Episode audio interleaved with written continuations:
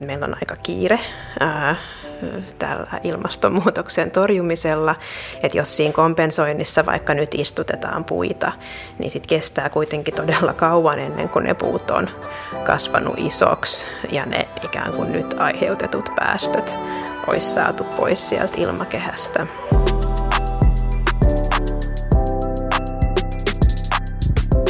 Miten matkustus muuttuu tulevaisuudessa? Onko meillä vastuullinen tapa matkustaa ja onko matkustaminen edes mahdollista tulevaisuudessa? Tervetuloa kuuntelemaan Planin lastenhallituksen ilmastopodcast-sarjaa, jossa pohdimme eri vieraiden kanssa ilmastokriisin vaikutusta tulevaisuuteen. Mun nimi on Helina ja mä toimin toisen jakson haastattelijana. Ja mun nimi on Moona ja mä oon toisena haastattelijana tässä jaksossa. Tänään me puhutaan matkustamisen tulevaisuudesta – ja tänään meillä on studiossa mukana juttelemassa Demos Helsingiltä Satu Lähteenoja. Hei. Sä oot Satu kestävän kehityksen asiantuntija ja tutkinut paljon matkustamisen tulevaisuutta, erityisesti sen kestävyyden näkökulmasta, ja tehnyt paljon maata pitkin matkoja itse. Mikä susta olisi tulevaisuuden matkustamisen unelmatilanne?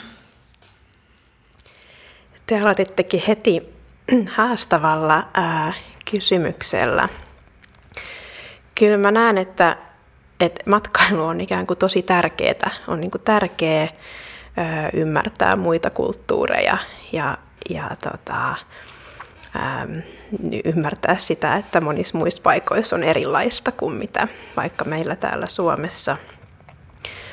Mutta sitten samaan aikaan meillä on tosi iso ilmastohaaste ja just vaikka lentäminen on yksi niitä pahimpia ilmaston kannalta – niin kyllä mä näkisin, että, että sellainen matkustaminen, missä oltaisiin enemmän siellä ää, lähialueilla, ää, löydettäisiin elämyksiä läheltä, ja sitten, sitten kun lennetään, niin lennetään tosi harkitusti ja ollaan ehkä pidempään siellä. Ja sitten toivottavasti tulevaisuudessa meille tulisi myös sitten muita tapoja kokea niitä muita paikkoja ja kulttuureja, kuten vaikka ää, virtuaalimatkailu. Meitä Planin lasten hallituksessa huolestuttaa ilmastonmuutos ja siksi me haluttiin myös tehdä tämä podcast-sarja. Musta matkustaminen on tosi tärkeää mahdollistaa myös tulevaisuudessa. Matkustamisen kautta oma maailmankatsomus voi myös kasvaa ja oppia ymmärtämään erilaisia kulttuureita – ja sitä kautta tasa-arvo ja yhdenvertaisuus vahvistua maailmassa. Mä ainakin haluaisin matkustaa tulevaisuudessa, mutta onko se edes mahdollista ilman, että sillä aiheuttaa päästöä? Tai olisiko se tulevaisuudessa mahdollista? Kyllähän nyt jo on olemassa niin kuin ilmastoystävällisiä vaihtoehtoja matkustamiseen. Parhaat on tietenkin äh, kävely ja pyöräily, mutta niillä ei kyllä pääse kovin kauas. Äh, sitten ehkä seuraavaksi parhaita vaihtoehtoja on äh, juna ja bussi. Ja niillähän pääsee myös tarvittaessa pitkälle, mutta ei kuitenkaan ihan joka paikkaan. Ja sitten jos ajattelee, että matkustaisi autolla, niin, niin äh, sähköauto on sitten ilmaston kannalta kuitenkin parempi vaihtoehto kuin se bensa-auto. Ja sitten toistaiseksi se lentäminen on kyllä ilmaston kannalta äh, huonoin vaihtoehto. Ja vielä ei oikein näytä siltä, että, että siihen olisi kovin nopeasti tulossa niin kuin ilmastoystävällistä vaihtoehtoa. Sitä tietenkin kehitetään koko ajan, koska koska ihmiset haluaa lentää ja se lentäminen on ollut myös semmoinen vähän ihmisen ikiaikainen unelma, ähm, mistä kuitenkin halutaan pitää kiinni. Ehkä tulevaisuudessa äh, meillä olisi sitten myös ilmastoystävällisiä ähm, lentokoneita, mutta, mutta vielä ei ole. Oletko sä itse matkustanut vastuullisesti ja miten? No, mä oon matkustanut paljon sekä pyörällä että junalla. Ja pyörällä mä oon tehnyt semmosia jopa niin kuin semmosia noin viikon mittaisia retkiä, missä sitten on teltta ja makuupussi ja retkeilyvälineet mukana. Ja pyörähän voi ottaa esim. bussiin ja mennä bussilla ensin sinne, missä haluaa retkeillä. Ja mä oon tykännyt siitä kyllä tosi paljon. Jotenkin se, että se pyöräily on se päivän päätekeminen ja sitten illalla on aina siellä uudella leiripaikalla. Ja sitten mä oon myös matkustanut paljon junalla esimerkiksi Saksaan perheen kanssa ja muutaman kerran sitten myös ihan Etelä-Ranskaa ja, ja Italiaa asti. Ja siinä me mennään sitten yleensä ensin laivalla Tukholmaan ja sieltä sitten yölaivalla mennään usein Tukholmaan ja sitten me syödään aamiainen Tukholmassa ja sitten hypätään junaan, joka on Kööpenhaminassa iltapäivällä. Syödään siellä lounasta ja käydään vähän puistossa jalottelemassa ja, ja sitten jatketaan Saksaan, josta lähtee sitten Hampurista yöjuna, joka on seuraavana aamuna sitten perillä siellä Etelä-Saksassa. Tai vaikka, jos haluaa vaikka Amsterdamiin, niin sekin toimii. Eli jos lähtee niin kuin vaikka maanantai-iltana Suomesta, niin sitten keskiviikko-aamuna on siellä Keski-Euroopassa perillä. Ja musta kyllä junamatkustamisessa niin kuin parasta on se, että, että voi mennä niin kuin moneen paikkaan samalla reissulla. Nyt esimerkiksi viime syyslomalla me just mentiin junalla sinne Etelä-Saksaan ja sitten me käytiin myös Tukholmassa ja Hampurissa ja Berliinissä, niin eipä olisi kyllä muuten tullut käytyä yhden syysloman aikana ää, niin monessa paikassa. Mutta miten te, oletteko te matkustanut vastuullisesti ja jos niin, miten? Toi kuulosti kyllä tosi mielenkiintoiselta. Mä en ole ainakaan itse mennyt niin kuin, äh, junalla ikinä tavallaan niin kuin tuonne Keski-Euroopan puolelle.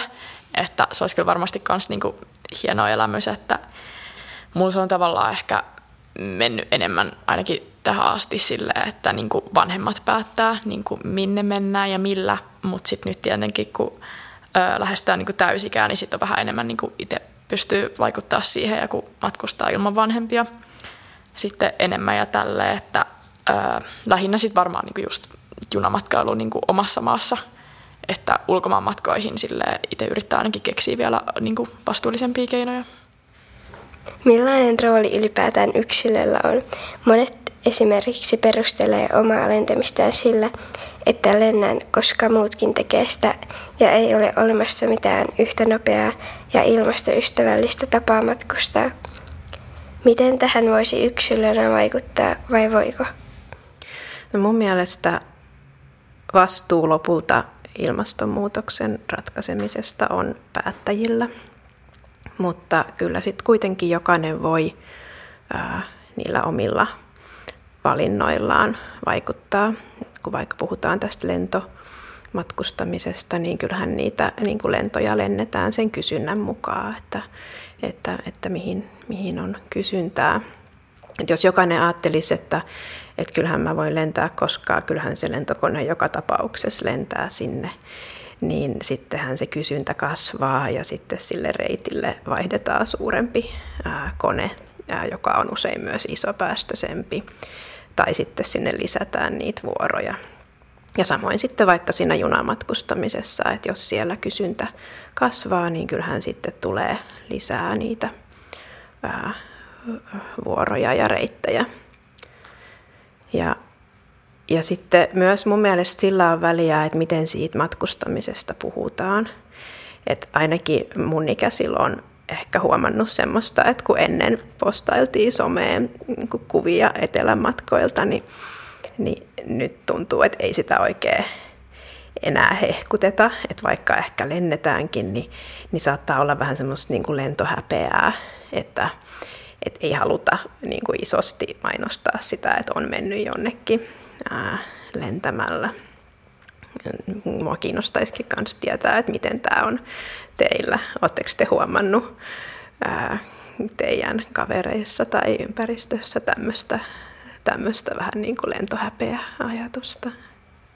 Öö, no mulla ainakin sille kavereiden keskus niin ehkä aika vähän, että se riippuu sitten kans vähän niin kuin kaveripiiristä, mutta tota, ja perheen keskuudessa on just sille ei juurikaan että se riippuu sitten myös vähän varmaan niin ihmisen omista arvoista, uskon ja tälleen.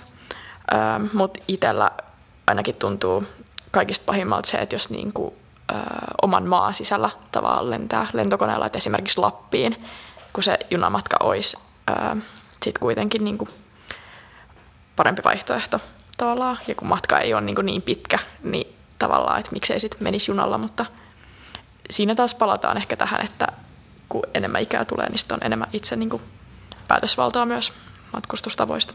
Niinpä. Ja sittenhän hinnat myös ohjaa lentämiseen, että, että sitten jos lähtee vaikka neljä ihmistä ää, junalla, niin se maksaa usein, yöjuna varsinkin maksaa Suomessa enemmän kuin ne lennot neljälle, mikä on tota, aivan väärin, koska sen hinnan pitäisi myös tietenkin ohjata siihen ikään kuin ilmastoystävällisempään vaihtoehtoon.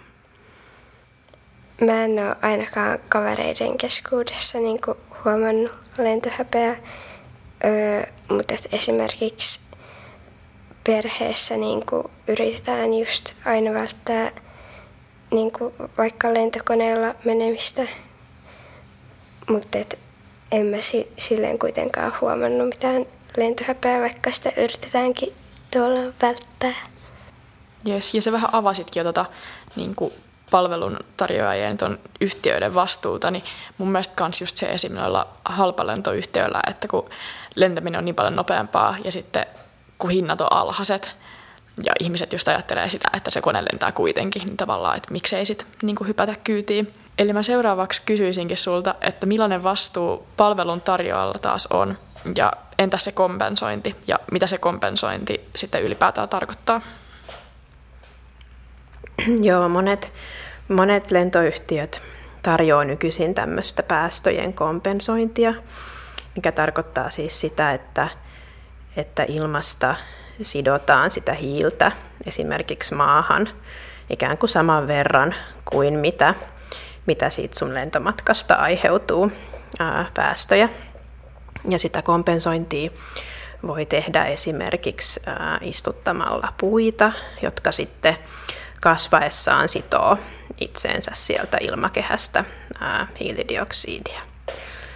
Ja äm, kyllä mä sanoisin, että jos lentää, niin kyllä ne päästöt niin kuin kannattaa kompensoida.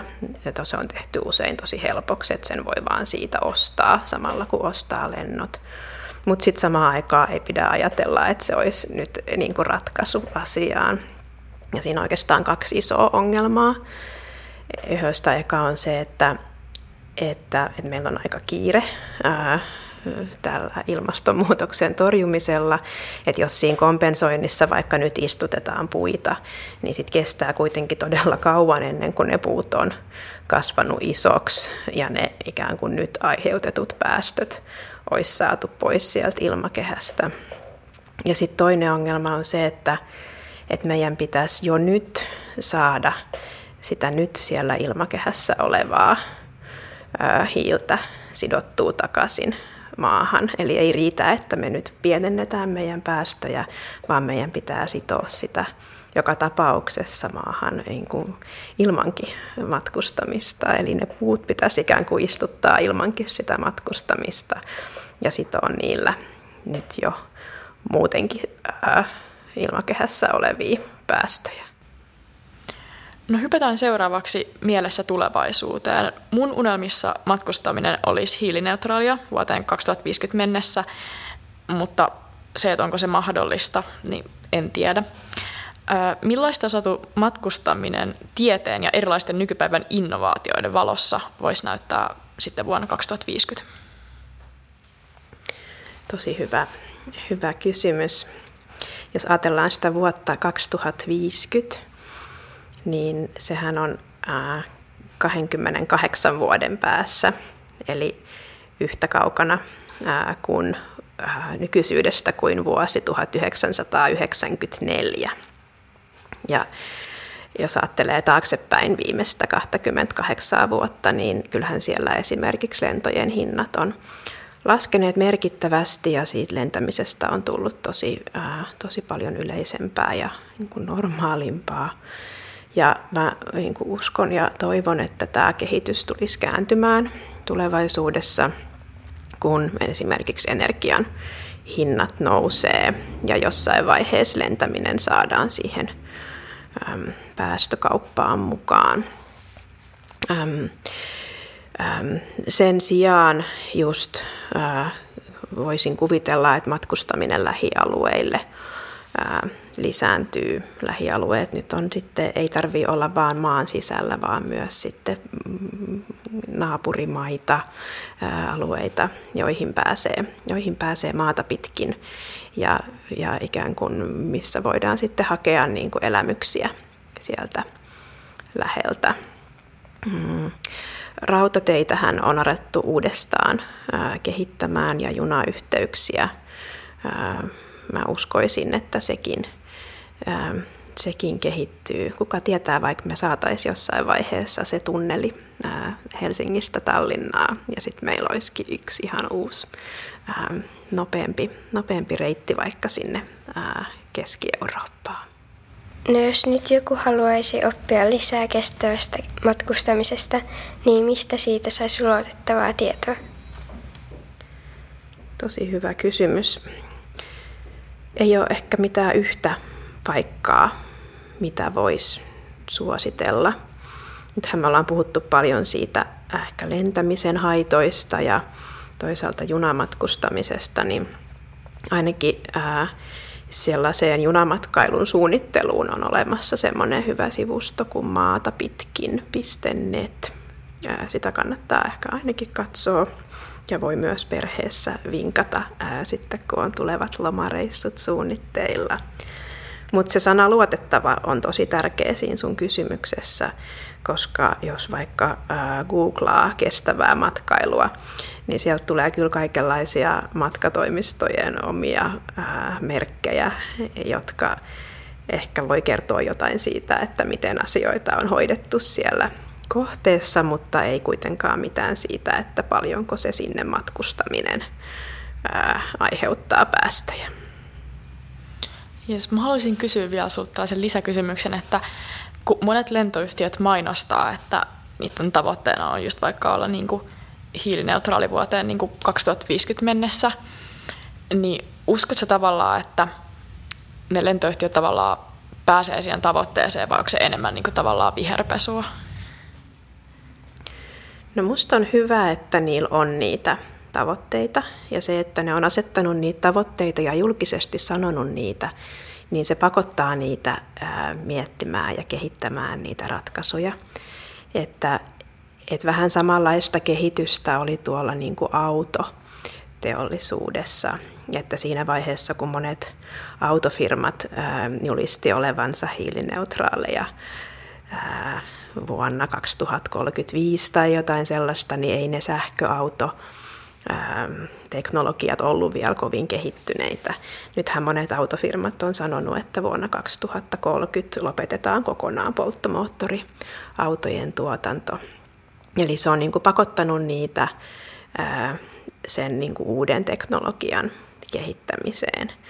Mutta kyllä siellä nyt lentomatkailussa ja lentoyhtiöillä on kyllä niin kuin erityisen iso haaste ää, ää, ratkaistavana, koska se, ää, se vaikka sähkölentokoneiden ää, kehitys on kyllä vielä, vielä tosi alussa uskotaan ja toivotaan, että, että tällaisia ratkaisuja ää, joskus vielä saadaan. Kenen pitäisi tehdä ja mitä? Entä kehen voisi yrittää vaikuttaa, jos vaikka kaipaa enemmän tapoja matkustaa ekologisesti? No, tässä on tullutkin jo aika hyvin niitä, niitä äm, erilaisia tapoja vaikuttaa. Kyllä mä sanoisin, että että se mitä voi niin itse tehdä, ää, niin on se ehkä oman perheen kanssa ää, asioiden tuominen esiin. Kyllä meilläkin käydään perheessä kovaa keskustelua siitä, että, että millä, millä mennään ja, ja ehkä jopa lapset saattaisi haluta nykyisin mennä enemmän junalla. Aikuiset sanoo, että ei ole aikaa, kun pitää ehtiä töihin takaisin ja pitää lentää. Ja ja sitä. Mutta ihan näiden niin kuin mun mielestä vaihtoehtojen keskusteleminen siellä omassa perheessä ja omien, omien kavereiden kanssa on varmaan se, se mitä, mitä voi tehdä.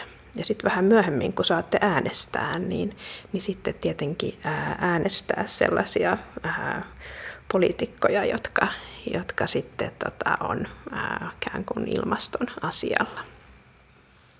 Entä mikä yksi asia pitäisi muuttaa tai mikä projekti toteuttaa Suomessa, jotta päästöttömämpi matkustaminen olisi mahdollista? Yksi projekti. Ähm, mä sanon kaksi, koska en mä pysty heti päättämään. Äh, yhden mä mainitsinkin jo. Äh, mun mielestä se tunneli äh, sieltä Helsingistä Tallinnaan pitäisi rakentaa ja sinne junaraiteet. Ja sitten toisena kyllä niiden niin kuin, halpalentojen varsinkin hintojen korottaminen niin, että se ei ohjaisi, ohjaisi sitten ikään kuin semmoiseen hupilentelyyn. Hei, kiitos tosi paljon Satu keskustelusta. Tämä oli tosi mielenkiintoista ja mä ainakin opin tosi paljon lisää tuosta junamatkustelusta ja sen niin kuin, hyvistä puolista. Ja aion kyllä ehdottomasti hyödyntää sitä sitten tulevaisuudessa ja tulevaisuuden matkustelussa. Kiitos myös munkin puolesta. Mulla oli ainakin uutena tietona kompensointi ja ylipäätään, että mitä se tarkoittaa. Olipa mielenkiintoista keskustelua. Sä voit myös kommentoida tätä jaksoa Planin lasten hallituksen somessa, esim. Instagramin puolella.